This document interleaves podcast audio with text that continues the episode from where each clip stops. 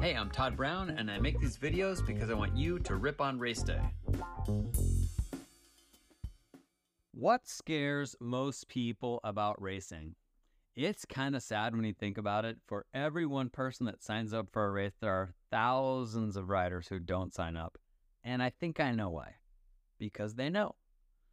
What do they know? A lot of things themselves, their abilities, their schedules, which they claim precludes their participation. The truth is, racing is hard, but they know the real challenge isn't their desire, ability, or schedule. In fact, signing up is the easy part.